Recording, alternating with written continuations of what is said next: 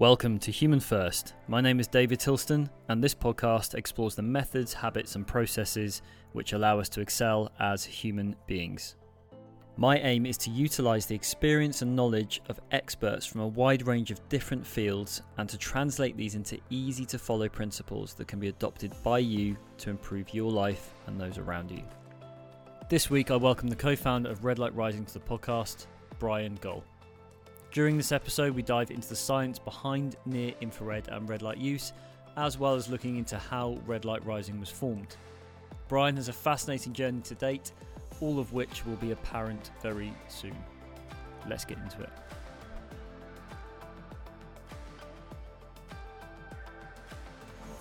Brian, thank you for joining me on the podcast today. Great to have you here. You're absolutely welcome. Thank you so much for the invitation. You are the co founder of the company that I have used extensively for about four years.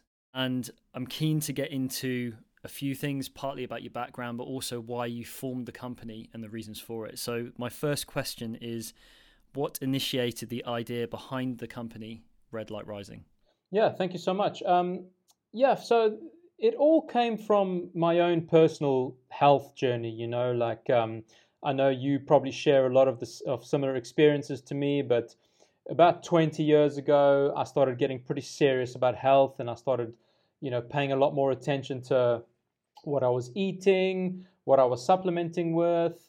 Um, you know, I, I, started practicing a lot of yoga and, you know, I kind of ended up in this um, like vortex of, of the yoga and the mindfulness. And that led me to plant based diets and, you know, believing that vegetarianism was the healthiest way to eat. And while that you know can feel good for a short time and it can also feel you know like kind of like a moral a morally good thing to do my health started deteriorating almost instantly when i when i stopped eating animal products. But i didn't notice it and or i did notice it should i say because i was feeling like shit. But i never put two and two together. I never realized that, that it was my recent change to a plant-based diet and my recent experience of the, of this you know these ill health outcomes I never connected the two together. So I went on for seven years as a vegetarian and a you know a committed yogi. Um, you know, practicing yoga every single day, having big green juices every day, having smoothies, having all the roast vegetables, having the curries and the beans and the lentils and the, you know, the the whole grains, and the whole time just feeling very very unwell. You know, I had digestive issues non-stop for seven years. Um, and I developed some pretty serious joint pain within within the first couple of years, and the joint pain just got worse and worse and worse and worse until the very end, where there were times where I couldn't even you know I couldn't even hold my, my cell phone in my hand. I couldn't like hold it with fingers and, and use my thumbs to type. It, the the pain was absolutely excruciating. Um, and around that time, when you know I had to give up working out, I had to give up yoga, I had to do, give up almost everything that was physical because I was in so much physical pain all the time. And then I started hearing about uh, bulletproof coffee. Actually, was was probably the, my first intro to to a new way of eating. Um, and I was in the states at the time, so I was like, "Well, what is bulletproof coffee?" I kept hearing about this, and then I, you know, had a quick Google, and it's of course, you know, just blending um, coffee with usually butter or coconut oil or MCT oil, and you and you blend the coffee with this fat, and you make a very delicious, creamy coffee. And I was like, you know, everything I'd been like indoctrinated with at that point was like, Jesus, that that amount of fat surely is going to just clog up my heart and I'm going to keel over. So I was like, this is crazy. Let me let me keep looking into this. And you know, bulletproof coffee leads you to the bulletproof diet, which leads you to Dave Asprey. So I was reading, I read Dave Asprey's book at the time, which is called The Bulletproof Diet, and I was learning all about, you know, a high fat, low carb lifestyle, why fat is important, what happens if you're burning too many carbs in your body, what happens if you go low carb and high fat, and just learning all these things. And, and that book was like, it really blew my, blew my mind because I was like, I've, I've never heard anybody say this, that fat is actually very, very important. Because, you know, at that point, everything I'd been hearing was like, avoid fat, avoid fat, low fat, low fat, you know. So then I kind of cross referenced it with a bunch of other books. You know, I read a, a couple of books on paleo. Um, I, I, got into you know a lot of Mark Sisson's writing. He's also a, a low carb, high fat advocate. Um, and it all started making sense to me, you know. Then I was reading about cholesterol and all this other stuff, and I was like, oh my gosh. And then I started, you know, I was still vegetarian, but I started reducing the amount of carby vegetables and adding fat, you know. So I started like putting coconut oil over my veggies or whatever the case was. And then just over conversation one day I was I was working on a farm in Australia and I was kind of eavesdropping on two people that were chatting next to me and they were saying, "Oh gosh, you know, my you know, the farm owner was in her 70s at the time and she said, "Oh, my husband, you know, we were vegan for 20 years and my husband was sick for 20 years and I tried everything raw vegan, cooked vegan, you know, purple vegan, white vegan, you know, soups only, juices only. She tried everything for 20 years and her husband was just sick. And I was kind of eavesdropping, just, you know, minding my own business. And then she said that one day I said to my husband, the only thing left to try is meat. That's the only thing we've we've got no other choices here. You've been sick for 20 years. We can't figure out. No one knows what it is. And so um, she decide he decided, okay, well, let me just try some meat. And they started eating meat. And within a couple of days, he was feeling better. Within a couple of weeks, it was like nothing had ever happened. And I, that's when I clicked. I'm like, oh my gosh, is it because I haven't been eating meat that I've had all these struggles? So I quickly, you know, started looking into that. You know, did a little bit of googling at the time, and then read a book called uh, um, "Eat Right for Your Blood Type," which has been discredited, I think, by a lot of people, and they say it's nonsense.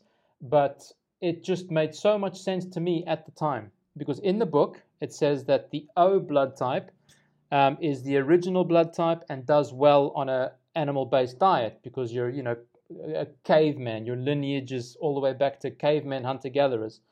It says that O blood types need to eat animal-based diet and do rigorous exercise, and that had always rang true for me because I loved working out when I was younger. I was I've been working out since I was 10 years old. I loved exercising. And I'd been eating meat, you know, as a South African, I'd been eating meat all my life as well. And I realized in that moment that my life took a turn for the worst when I gave up meat. And it, and it, you know, it ultimately took my exercising um, ability away too. So then I started eating small amounts of meat. And my health got better, my digestion got better, um, the joint pain slowly started to go away. And because I'd been reading about the high fat diet and then also about meat, I started to reduce the vegetables and slowly increase the meat. You know, it went from like eating, you know, a few slivers of bacon per meal to, okay, a good handful of bacon and, and, and a, a small steak. And then it went like, oh, okay, you know, less bacon, but more steak. And slowly the vegetables were going down. And then eventually I found myself on the keto diet where I was eating very, very high fat, very, very low plants um, and the, uh, my health had you know done like a 98% turnaround for the better. And then um, you know Shawn Baker went on uh, Joe Rogan a few years ago, and somebody messaged me saying, "Oh, this, there's this crazy guy talking about meat-only diets," and I was like, "No way, that's crazy. Can't be." You know, I, I can I can handle like a high meat and high fat diet with a little bit of plants, but all meat, no, that's surely going to be bad for you. So I started looking into the carnivore diet and then about three years ago, I decided, okay, well, I'll give this carnivore thing a try. I mean, how bad can it be? I'm already eating so much fat and almost no plants, and my health has completely changed for the better. So I'll just cut out the last few bits of plant and go exclusively onto beef. And I did that for about uh, very, very strict for about six months and completely healed my body. All joint pain disappeared, all digestive issues disappeared, energy was through the roof, mental clarity was, was crystal clear I got back to working out, I got back to strength training, um, and I've never looked back since. But during that time, I also discovered biohacking, which is Dave Asprey talks a lot about that, which is, you know, cold therapy, fasting, heat therapy. It's, it's manipulating your environment to temporarily stress your body so that your body grows and adapts to that stress and comes back stronger. And one of the biohacks that Dave Asprey talks about a lot back then and even now is red light therapy. So that's how I found out about red light therapy, started researching it, uh, decided I wanted to give it a try, and um, you know at that time couldn't find anything on the market in the UK, couldn't find any LED-based red light therapy devices. So my, my friend and business partner, James Strong, we decided to make our own lights, just some little kind of hobbyist lights, um, and had such incredible benefits that we got from the lights Uh, so we thought we had to start a business here because we, you know, just in London alone, we knew that there were health conscious people and biohackers that would be interested in, you know, a UK based red light therapy company. And, and that's how we started. And, and luckily we're still here four years later. it's interesting what you said, the, the transition you've been through, because you are one of hundreds I've now talked to, both on the podcast and off the podcast, how they moved into a plant based diet with good intentions for themselves and the environment. That was their intentional initial thought process. Then over years, they saw that decline for about th- probably for about three years seems to be the average for most people. And then if it doesn't work for them, and it seems to the many of the people I've talked to, this seems to be apparent. If they've gone hardcore on it, like really hard, and not the occasional bacon sarnie at the weekend, then that's when they seem to start seeing things come out. But then they try different methods and things go away. Um, I even actually taught on a raw vegan retreat once. Just I was asked to come in and just do some coaching for movement. Didn't really know exactly what was going on on the nutrition side, but I experienced when I was on there some horrendous uh, gut cramps, like probably the worst cramping I've ever had in my life. My body's used to a lot of cooked food. Funny enough, I'm O positive um, blood type. I've trained religiously through my teenage years. I used to do six to eight hours training per day. I, I went through a period where I had a lot of white meat, so there would be a lot of chicken in the diet. And then when I started to move to more red meat, uh, and uh, also including things like oysters and mussels in my diet, I saw a dramatic improvement in this stuff as well. And it does seem like the people that seem to be, how do you say, that, don't get me wrong, there's anomalies, but the people that are thriving generally seem to be the ones that are including some form of animal based produce within their diet. I'm not saying exclusively animal based produce, but some form within there. And then there's also the question about can we do can we do things better? Because I tried to explain to someone yesterday, if you go and get a McDonald's burger or you go and get some meat packed with all of these additives and glued together in the supermarket that cost 50p, there's a big difference between that and basically like a minced steak from a locally sourced grass fed farmer who's looking after his animals, knows them by name. It's a very, very different approach to food. So I actually got introduced to the red light therapy via uh, Dom, who I will have on a podcast at a later stage. And this was, I think it was about four years ago that I actually made the initial purchase of yourselves. And that half stack has been the, it's just been incredible, especially in the UK. Dark months through the winter. Um, I spend the whole of spring, summer, and the beginning of autumn on the beach in the mornings, watching the sun come up. But I noticed when I got through to the winter, I just didn't have the same effect from the sun. Even in the early hours, there wasn't that intensity there. So, one of the questions I was going to say to you is would you be able to just explain why the lights are beneficial at the type of spectrum they work at, and why for some parts of the world we won't be able to receive that type of light in the intensity than you would get from a product and why we use it? Yeah, that's a great question, and there's there's two there's two aspects to that to the answer to that question. Um, one of them is what you visually receive from the light, okay? And in the context of red light therapy, it's a very very bright red light. And the reason that that's important is because that's that's tied to our biological evolution, right? So, you know, most people are fairly familiar with the idea that you know we're we're more or less the same biologically we're more or less the same as we have been for the last you know hundreds of thousands of years even the last couple of millions of years. And what we've evolved in in the context of light is the only source of light we've ever had is the sun coming up going across the sky and going down in that order at more or less the same time every day you know for the last couple million years. The only other source of, of light of course was fire when we got around to discovering or creating fire. And so what has happened is that this is this has been ingrained deeply into our DNA. So when you when you've been sitting on the beach in the morning or wherever you are, I mean, see people like you and I, we're really lucky to be able to say things like, "Oh, we sit on the beach and we watch, you know, the sun come up and we watch the sun go down." But you know, I'm I'm, I'm aware that not everybody has that. But anyway, so when you see the, the sun come up in the morning, you're seeing a, a certain uh, spectrum of colors of light. So you're seeing, you know, probably a, like a, an orangey, pinkish, reddish rising of the sun.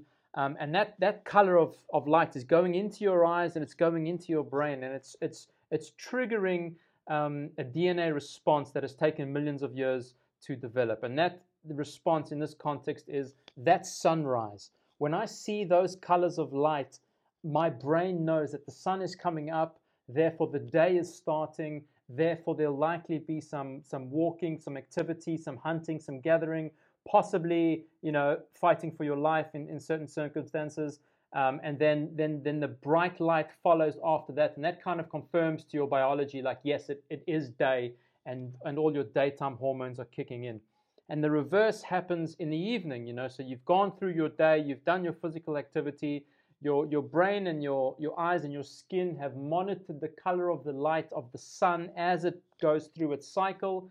And at the end of the day, it comes to the again, it comes to the oranges or the yellows, the oranges, the reds of the sunset and then the pitch black, or you know, in, in, a, in a circumstance of a campfire, um, you know, similar colors, and then pitch black. Our, our biology is is has developed with that pattern for the last two million years. So when your body perceives the red the red colors followed by the bright colors, it knows it's daytime. But then at the end of the day, when it follows the bright the bright light followed by the red colors followed by darkness, it knows it's nighttime, and then that's when the because that order has happened, the melatonin kicks in, you get sleepy, there's no there should be no light in your environment and you go to sleep and you sleep soundly. So that's one aspect of red light therapy.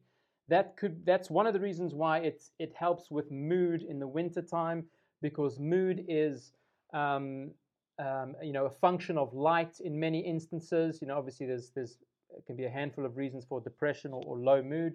But uh, one of the important factors is low levels of light, or should I say, getting the correct kind of light at the right time, which is when a, a red light therapy device can really be beneficial, especially in the northern hemisphere where you don't have that much natural light. And in the winter, especially, the sun is very, very weak. So you're getting, you might still get the beautiful red colors, but you're not getting the intensity of the infrared light. And the infrared light's very important. Um, so the, yeah, so the first aspect of what you mentioned is, is just the color. The, that sequencing of the color uh, is very important for your mood and for your energy levels and all that through the day. And the second very important thing about red light therapy and how it relates to evolution is that we've discovered, you know, it, it was initially an accidental discovery, but they discovered that red and infrared light in particular is very, very beneficial to the body because the cells of the body are made up of photoreceptors. Every single cell, whether it's your skin, your eyes, you know, your muscles, your bones, your blood, your organs, everything is made up of cells, and all these cells have photoreceptors, meaning they are able, they are capable of absorbing certain kinds of light and using certain kinds of light as a, as a supplemental um, fuel source for energy production inside the mitochondria. And those two specific kinds of light that are the most beneficial is the red light, which manifests as red light from the sun or from your device, and infrared light, which comes from the sun and your device as well. So that's why you can stand in front of these devices and you know get get all the benefits that we've kind of briefly mentioned. Does that make sense? Yeah, completely. It's something that I experience is the warmth. Obviously, I don't think people relate this if they see an LED, being very energy efficient when they think of a light bulb. If you look at the ratios of heat to light in a light bulb, they're so inefficient. Um, but when you're using infrared, you actually feel that heat. For anyone that's been to a yoga class where they have the certain different types of lamps, like the the hot yoga, they're going to feel that intense heat, and it feels like it's almost cooking you from the inside. I mean, it's been very beneficial for me earlier in the morning. It's almost using it at the same time every day has been a good way for me to set my circadian rhythms. And even if I've been traveling, I always try and make sure that that device comes out and I use it at the same time to make sure I've got a good optimal balance, even if it's 10 minutes in the morning, 10 minutes in the evening. So, for those that are thinking about potentially looking at a red light device, how long would you guys recommend using a device for and where would you use it in particular? Well, it it really depends on your goals because one of the benefits of red light therapy and also one of the curses from an educational point of view is that you know red light therapy is good for everything which when you when you say that to people you lose a certain percentage of people because they go nonsense there's not one thing that can be good for everything so please don't try and sell me snake oil but when you understand why red light therapy works across the entire body, all the systems of the body, you then understand, oh, that's why it helps my uncle's dodgy elbow. That's why it's helping my mother's skin complexion. That's why it's helping my brother's uh, sleep patterns. It's because, like I said, all the cells of the body are able to absorb this light and then they have supplemental fuel. And when they have supplemental fuel, they do their job better. So whether it's your, you know, so let's just say, okay, I'm an athlete, I want to use red light therapy. Um, how's it going to benefit me? For an athlete, it's going to, you know, help your muscles contract harder for longer. It's going to help your muscles uh, repair faster after a workout. It'll help you jump higher, run faster, lift more weight, have more grip strength, etc., uh, etc. Et but then if I get a pensioner who says, "Oh my gosh, you know, my knees they haven't been right since you know that car accident 50 years ago. Nothing's helping this and that."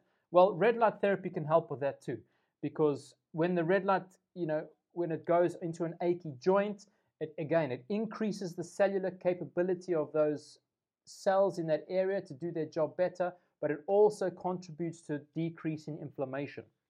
So my point is that it's it's unfortunately a case to case basis, um, which you know it's it's impossible for us to get into all the different use cases uh, on this podcast, but we have developed very very thorough guides on everything, which anybody is free to check out on our website. They're all downloadable for free, but generally speaking, no more than 20 minutes a day is sufficient for almost any condition, and it then just depends on the condition depends on you know where the light goes, how far away from the body, which position on the body, etc., etc. In the example of thyroid health, for example, you shine it on your thyroid. But if you're like a, you know, if you're already a, a healthy healthy person, you just want an extra little boost, then you just shine it all over your body because you give yourself a general boost from all angles. You know, you're not focused on an achy shoulder, etc just to list some of the benefits, like you mentioned, uh, aches and pains, anti inflammatory, brain health, depression, eye health, hormone optimization, muscle recovery, skin rejuvenation, sleep optimization, and surgery recovery was an interesting one I found on there as well. Fat loss was the other thing. So there's two there, partly because I know there's a few people listening that have just been through surgery in regards to recovery of any tissue, I suppose this is where it really relates to sort of muscle recovery, surgery, and uh, probably fat loss would probably be a slightly different angle to attack it from. Is there any examples that you guys have heard of or witnessed in terms of like a recovery that's been sped up by the use of the light? Uh, anything in particular? Yeah, I mean we've we're so lucky because you know, it, it's it's such a to a lot of people that haven't heard about it. It's a bit of a a, a weird, you know, modality like red light therapy. What it can do so much for me, just shining a light. Da, da, da, that you know, every you know, almost on a daily basis, I either get an Instagram message, a WhatsApp message, or an email saying this light therapy has changed my life in the following ways. And we've had some testimonials, which are they're all available on our website, where you know people have literally changed their mind from committing suicide to living the life of their dreams. And the only thing that changed was a, a 95 pound red light that they bought from us. You know, I'm, I'm speaking about one particular client, Sarah from uh, Portugal.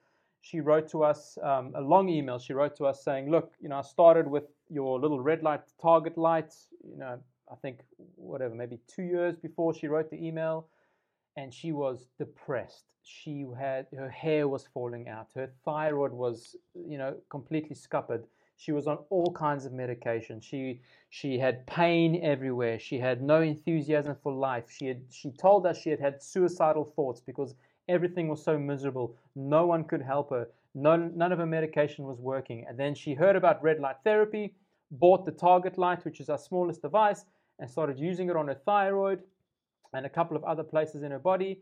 And from the day she bought it until we received the email was about two years. Um, and she said, like, you know, sorry I didn't write sooner, but I was just too busy ha- having the best life ever. Um, she got back to working out. She became a fitness instructor. She got a. She went back to a, another office job that she really, really loved. Her hair came back thicker and longer than it's ever been.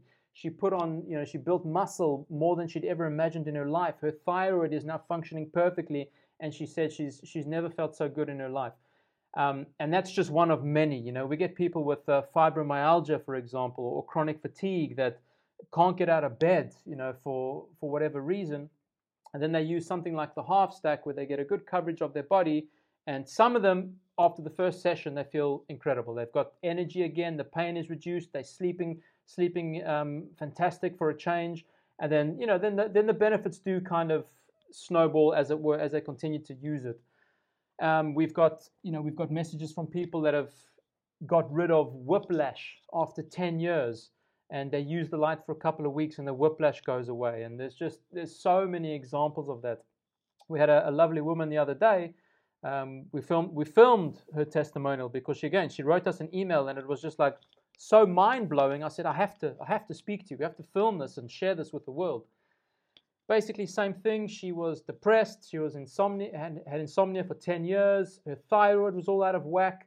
She had prescription lenses. Mood was terrible, forgetfulness, brain fog, all of this. And she got the target light um, just to kind of experiment with her thyroid.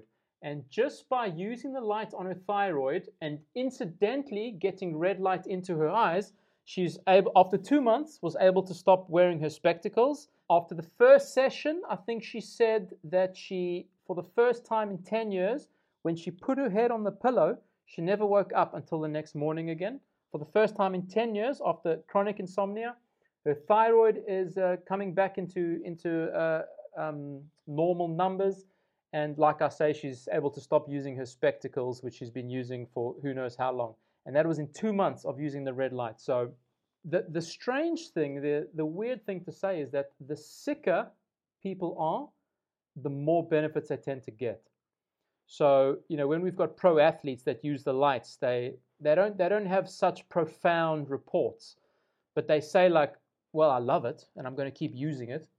You know, I'm sleeping a little bit better, mood is a little bit better, but that's about the extent that we hear from the pro athletes, but it's because they're already in good shape. It's because they you know they usually don't have any chronic diseases or anything like that. But what really makes me happy is is the older people or the people that have you know severe chronic conditions that modern medicine just can't solve, and the success rate has been absolutely phenomenal amongst those people. Yeah, that, that's encouraging as well because societies and cultures as a whole tend to want to say, right, when you get to a certain age, the reason you're feeling like this is because you're old in reality, um, you, you were talking about mitochondrial health as well. We know that if the this isn't their only function, of course, but if the batteries are charged, you're going to be okay. You're going to have more energy to do things, more vitality, and just the ability to to attack life a little bit more. And I think one of the other incredible benefits about light as a whole, and for those that spend time in hot countries, they're outdoors all the time, they're on the beach in the mornings. If you can start to utilize something to replicate that all year round, then you're getting the knock on effects of the fact that your body's in sync with things. And if your body's in sync, like you were saying, all of those other things we listed earlier start to drop in. And if hormones are working correctly, everything else, like, I mean, we're paramount with, with buying supplements. But if we were allowing the body to do what it meant to, and we were supposed to be living in nature without a ton of electromagnetic frequency around us, um, being bombarded by ever increasing bandwidths it sounds a bit woo woo, but we are energetic beings. We are we are based on forms of electricity. That's the way our body communicates uh, through synapses and different muscular contractions and expansions. This is how we move, and that's just the subtle level. But also we have smooth muscle, striated muscle. We have all of these different things that depend on these little body clocks working efficiently. So, like you said, yeah, if you're using a, a light at the same time every day and it forms a habit, so you get up and you use that light, or you go outside, whatever it might be, you've created a cascading effect of I feel better, I've been outdoors, I've started to move earlier in the day. And I think that's why something as simple as this can be a catalyst for these other things. Yeah, um, you know, it's you and I are probably different to, to a lot of people because I get the sense that you're probably very, very committed to your health. You're very committed to your routines and your environment, as am I. Um, but some people aren't. So it's difficult for them to achieve what we're suggesting is optimal in this in this podcast. But it, the circadian rhythm is a, is a fantastic example because what we're getting at, you and I, is that your body works better if everything becomes a habit and it becomes a habit at the same time every day. So circadian rhythm is not just about you know waking and sleeping. You know that's obviously a massive part of it. It's the most tangible part because you know you sleep at more or less the same time every day. You wake up more or less the same time every day. But circadian rhythm begins to truly sync up where every single thing you do, you do it at the same time every day because they've shown that the body prepares in anticipation of the habit that's about to come because of past experiences. So if you use the red light every single day at the same time, your body will actually begin to prepare to receive the light because it knows at roughly, you know, 7:30 a.m. for the past three weeks I've been doing the red light. So then your body will begin to prepare for that. So it will hormonally anticipate receiving that light. So it's like priming. It's getting itself primed. The same thing works for food. If you eat at 9 a.m. every day, at you know at 8:45, your body will start to prime the digestive process for in the anticipation of food because it's going on the clocks. The clocks are tracking everything you do. Um, same for working out. If you work out at the same time every day, your body will become primed to, to use the muscles and the joints at that time. And the flip side of that is then you can it makes it easier to understand why if you're, you know, like I used to be when I was a teenager perhaps, eating whenever I wanted, sleeping whenever I wanted, waking up whenever I wanted, you know, just dragging through the day. Everything just, your body doesn't know what to expect when, it doesn't know when to, to start the detox process or the muscle building process or the, you know, the, the awakening process because it's always at different times every day. So the more that you can get those, those habits synced up, you know, within a 15 minute window every single day, um, the better results you're going to get. And then, you know, it all snowballs because all the hormones piggyback off each other and you know, all the processes piggyback off each other. So I think synchronizing your daily habits, you know, whether that includes red light therapy or not, is, is a great way to start. Yeah, because if we just look at nature, anywhere, wherever we live, whatever type of environment, you hear the birds starting at the same sort of time every day, depending on what, what the light is doing they know what's coming as well. They know it's about to get light, and they already sort of preempt because sometimes it'll wake wake us up where we live. I mean, I tend to stir about 4:30, 5 a.m. in the summer in the UK, and I'm up, and that's when I naturally want to wake up. And a few people have said to me they feel really tired in the evening. I said that's a good sign. Like you want to feel tired in the last two hours before bed. It's a sign that things are working correctly. Whereas if you feel like you're stimulated if you feel like you're wide awake just before you're supposed to go to sleep, that's probably a number of things that could be contributing to that. Eating too late, doing activity like heavy, uh, arduous activity late in the day. But I notice for my body, I want to move early. As it gets later in the day, I want to relax. So it's almost like I peak in the morning, and that's when I feel like I'm highest in terms of energy and then I can start to tail off as the day goes on. And I found the more I train in the morning, I mean, I've never, I never struggle with sleep. I probably had one time. Um, I've got a three week old at the minute, so things may maybe are a bit different in a minute. But um, I do find that that having that rhythm, it synchronizes with nature, and then fundamentally we are part of nature. Um, the more we segregate from it, the more we think that we're different. Just we are an animal living in a slightly different circumstance on this planet than any other animal.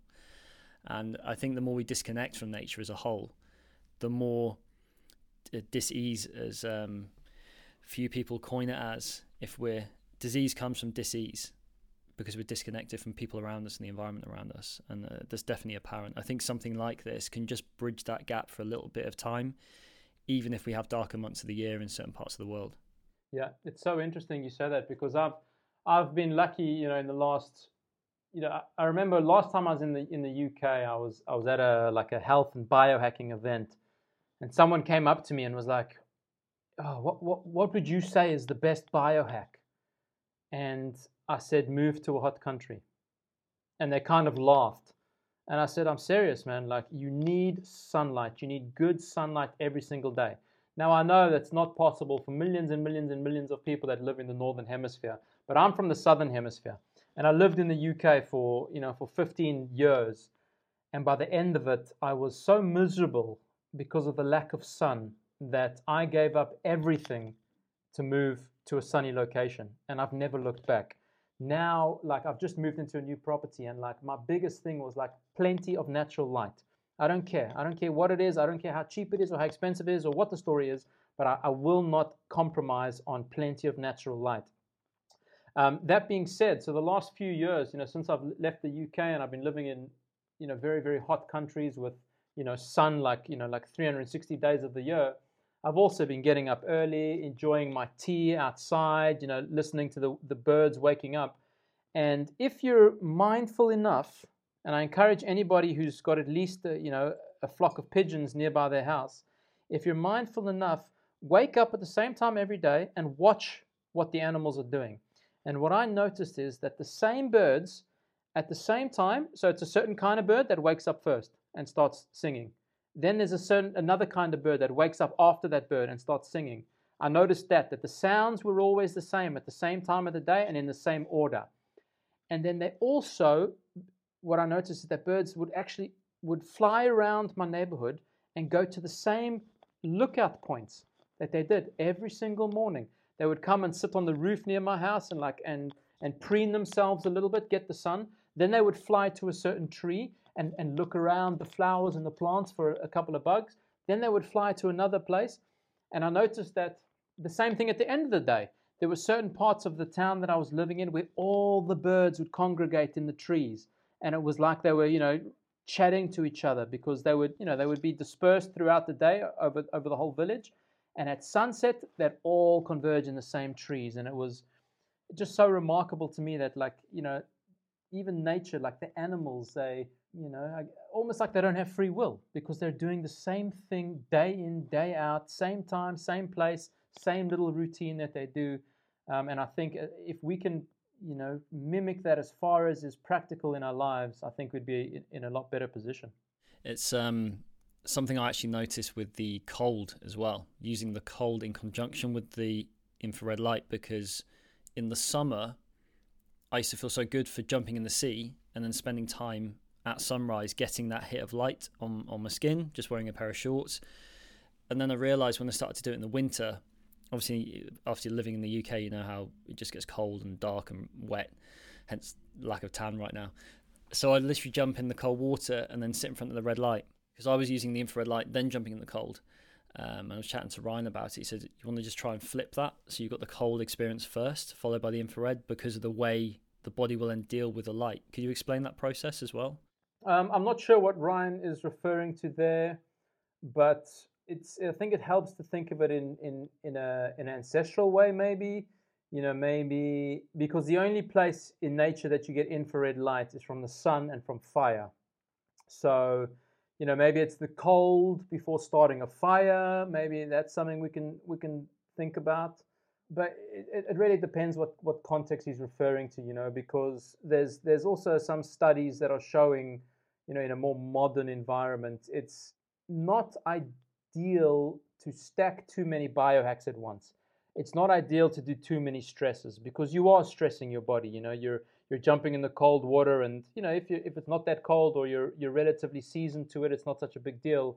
But you're you're when you jump into a cold sea or an ice bath or whatever your your your body temporarily panics you know and then it's up to you to kind of use your mind to be like hey you know i'm not drowning. And this is not like i'm not about to get frozen in a glacier. Everything's under control. And then the benefit because benefits of like cold and heat and all that they carry on for a few hours after the thing is is over so I think the concern from what I've read now is that if you do a, a cold bath, your body starts a process of hormonal response to that. But then if you go and do red light therapy, you're now putting another stimulus on your body. You're, do, you're putting another stressor into your body, which is most likely different to the initial stressor. And then you're forcing your body to respond hormonally and energetically to that new stressor while it might still be going through the process of the cold you know you're then dumping the the light onto it or you're you know the heat and then the cold and then the cold and then the heat. So you know it's, certainly an interesting subject. I don't have a definitive answer but my intuition is to kind of keep them separate you know depending on how seasoned you are in each one. People think biohacking is trying to sort of implement all these things that maybe are unnatural to us, but in reality, they're just trying to mimic a process to help the body become fully optimized. And if you stack, like you said, too much environmental hormesis in there at once, the body's going to break down. It, in, interprets stress at a central nervous system level in exactly the same way, depending on the direction of entry or um, how you're using the body. I actually find benefits to using the light, even just training in the mornings, not using it from its th- for its therapeutic benefits, say 20 centimeters away, but actually just using it as a as a different light. And then you realize when you turn a whitish light on, mine are mostly yellow in the house for a reason. You go, oh god, like especially if they're blue LEDs, like the the bright white LEDs. We're not used to being in that light. That light is so unnatural. This is the reason I've mentioned this on a few podcasts before, just chatting to a few a few people that are well read on this as well. That you want the full spectrum. If you're getting the bright blue light, you want the infrared in there as well. And I think this is what we're missing. People ask about can you is it good to sit by a window? Technically not if you're blocking out the the infrared and the red light because the body wants all of it to heal itself. And we've also got this misinterpretation around disease of the skin. I think this is something that I've learned about a lot in the last 3 years that light can heal you, but we've got this perception that light is always bad for our skin and the the red light usage and the more I looked into infrared I was like well that makes perfect sense if we exposed our body to the say in the UK we'll pick as an example or a temperate climate if you have the spring and the autumn and you're using the spring to build up your resistance to the sun you allow your body time to adapt you probably wouldn't burn so much in the summer. Um, obviously we know that diet does affect that as well which is quite interesting. Uh, but again, if you just expose yourself to the blue light or you sit behind a window, that the body's not used to that. You're you're you're creating an environment that is fake, and I think whenever a process is fake, like we said, disconnected from nature, that's where disease starts to become apparent. Yeah, yeah, nothing really to add to that, but just that something about the light, because especially red light, a lot of people, you know, because we not not necessarily my company, but a lot of people talk about like natural red light therapy. And then it's like, well, how can it be? Like, it's this device that I'm plugging into the wall and it's digital and it's this and that. What's natural about that? But what's what's natural about it is that it's again it's the red and the infrared light, which is two of the most beneficial kinds of light that come from the sun, which you are then able to harness in your home. So that's you know that's one of the reasons why people call it natural. But you know something that something that I speak about a lot is you know someone will email me or message me and say, hey I'm thinking about getting into red light therapy to improve my health. Which one do I need? And the first thing I say is, are you doing all the free stuff first? Are you doing all the easy stuff? Are you doing all the stuff that we've just spoken about? Are you trying to wake up at the same time every day? Are you trying to get good sleep? Are you blocking out artificial light? Are you taking cold showers? Are you, you know, are you graduating towards ice baths? Are you, you know, using saunas in your gym if you're a gym member? Are you fasting? Are you eating a good diet? Are you doing, are you grounding? You know, all these other biohacks that are, a lot of them are free, a lot of them are very cheap. Um, I always say to people, get all of that stuff under control first. Because, you know, I don't want to sell someone an expensive red light therapy device if they're not taking cold showers or they're not bothering to get natural light. Because I know that you can get very, very healthy with all those other things first. Um, and then red light therapy kind of cleans up the rest, you know, at the end of it. An important part of the message I try to share with people. And that was always my approach. I'm actually just working on an, an app at present um, around human habits, first and foremost. Um, human fundamental patterns, looking at basic patterns like rotation is the one of the patterns we work on in the womb, and then push, pull, squat, all these basic things. Before you progress into these more advanced skills, because fundamentally all these advanced things are a bonus to us. Um, we get carried away with the performance aspect because it's fun and we like to push ourselves, and that's important. But again, if the foundations are weak, then things fall apart. And it's it's really good that you approach not just business, but dealing with other human beings in the fact of like, look, we have a product that can help you, but it's only going to help you to its full extent if you do the other things first. So let's let's go eighty percent Let's do 80, 90% using these other things. And yeah, have a look at this after because it, it probably will benefit you in some capacity. Whereas, like you said, certain people um, have the perspective, like we talked about the juicing and all that sort of stuff earlier. These things are doing barely anything. They're talking like 1% improvement.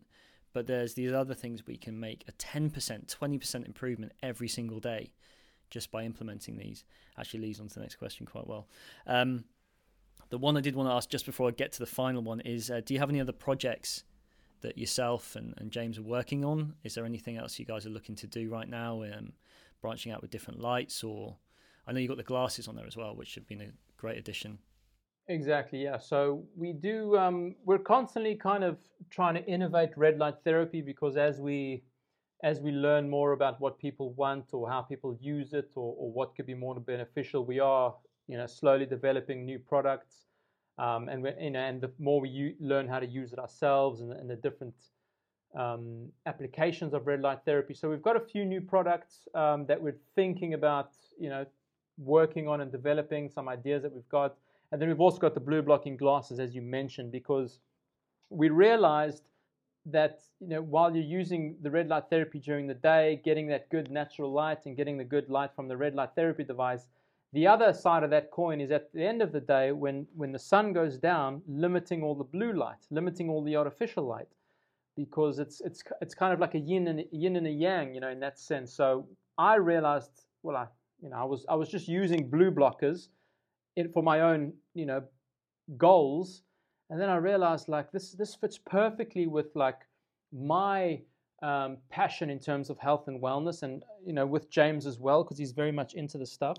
So that's why we brought out the blue blocking glasses because it's it's a very very powerful supplemental tool. You know, you, like I say, you get the the good natural light during the day, and then you do your best to block out the unnatural light at the end of the day. Um, and that's about it, you know. So we're we're we're doing our best just to focus on red light therapy and blue blockers and um, yeah, there's there's nothing else on the cards. We did say we talk about a little bit about the, the fat loss stuff, but what I would say is there's so many resources on your website. It's worth just going in and reading that, and I'm sure everyone can get in touch with you if they need more information. The fat loss one, I just want to touch on that because that is that's that's when we start to go into like the miracle pill thing, you know, because you know, women usually and a lot of men as well, they hear fat loss and they just think, ah, my gosh, this is going to solve all my problems but as with you know most conditions, we tell people like red light therapy will help you because red light therapy does, according to some scientific studies, it does cause the fat cells in the body to release more fat into the bloodstream to get burnt off and used up by the body.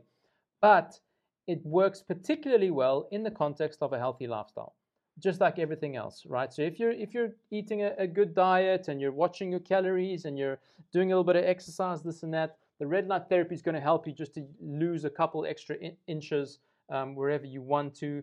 Um, would it help you if you were just lying around on the couch all day, but using using red light therapy to lose a bit of weight? I don't know. Maybe you know we'd have to set up two identical people and do you know run two experiments at the same time, but you got much better chances of getting the results you want by being a little bit more proactive in, in that regards.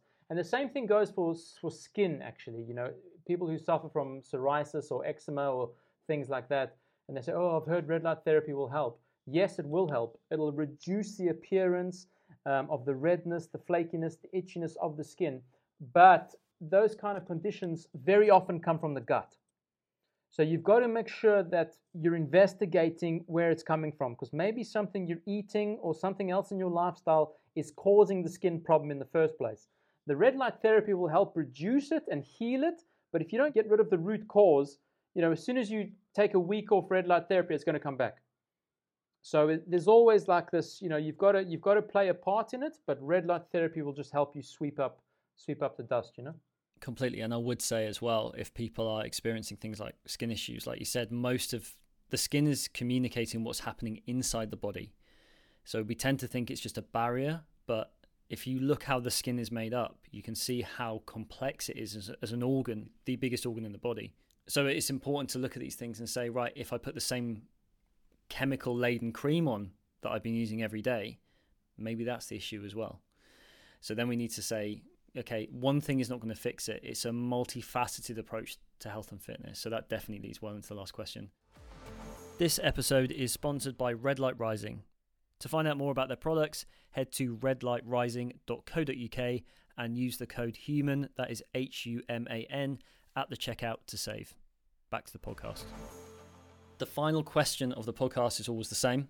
Uh, to finish every podcast, I'm keen to leave the listeners with some simple routines that they can adopt and apply on a daily basis. I know we've covered a lot in this already, but what principles would be at the top of your list to form the foundations of human health, or in other words, a human first approach? Gosh, I would say um, definitely the, the regular light exposure and going to sleep and waking up at the same time every day. I think that's a great place for people to start to start building a, a habits and patterns.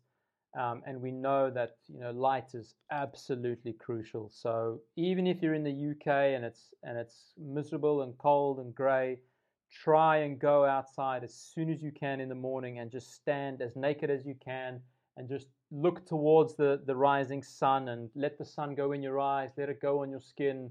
You know, take some movement you know, I'm in the habit now of, of putting on some music first thing in the morning and, you know, I just put on some chilled out reggae and I literally just, literally just sway to the reggae just to get some movement, you know, and after 20 minutes, I might, you know, get something a bit more of a tempo one as the body starts feeling warm, you know, and, and by the time I'm finished with that, it's 7 a.m. and, you know, I've already got half an hour of movement. I've got plenty of natural light in me and I'm, I'm ready to carry on. So, I think the first step for everybody is to maximize their natural light exposure and tie that in with trying to habitualize as many of their tasks as they can every day. That's awesome, man. You're basically saying like reduce the barriers. I think that's a big thing. Like take your shoes off, remove some clothes, get cold, get warm, get some light on you, um, get your feet on the earth. All of these things. It's just about. It's actually removing things, not adding things to life, isn't it? Yeah, exactly. That's a great way to say it. Amazing. Thanks so much for joining me today, Brian. It's um, been a brilliant conversation. Like we could talk about this for about two or three hours, but it's, um, I'll, I'll, put all the links to um, to the company on the show notes. So for anyone that wants to check out Red Light Rising, obviously it's redlightrising.co.uk. And if you need any help, you guys are on Instagram and all the rest of it as well. So I'll put all of that in the show notes. And if there's any questions, you know where Brian is. Absolutely. Cheers, pal. Thank you so much. Thank you for joining Brian and myself for this episode. Please support the podcast by liking, subscribing, commenting, and sharing, all of which is massively appreciated. See you on the next episode.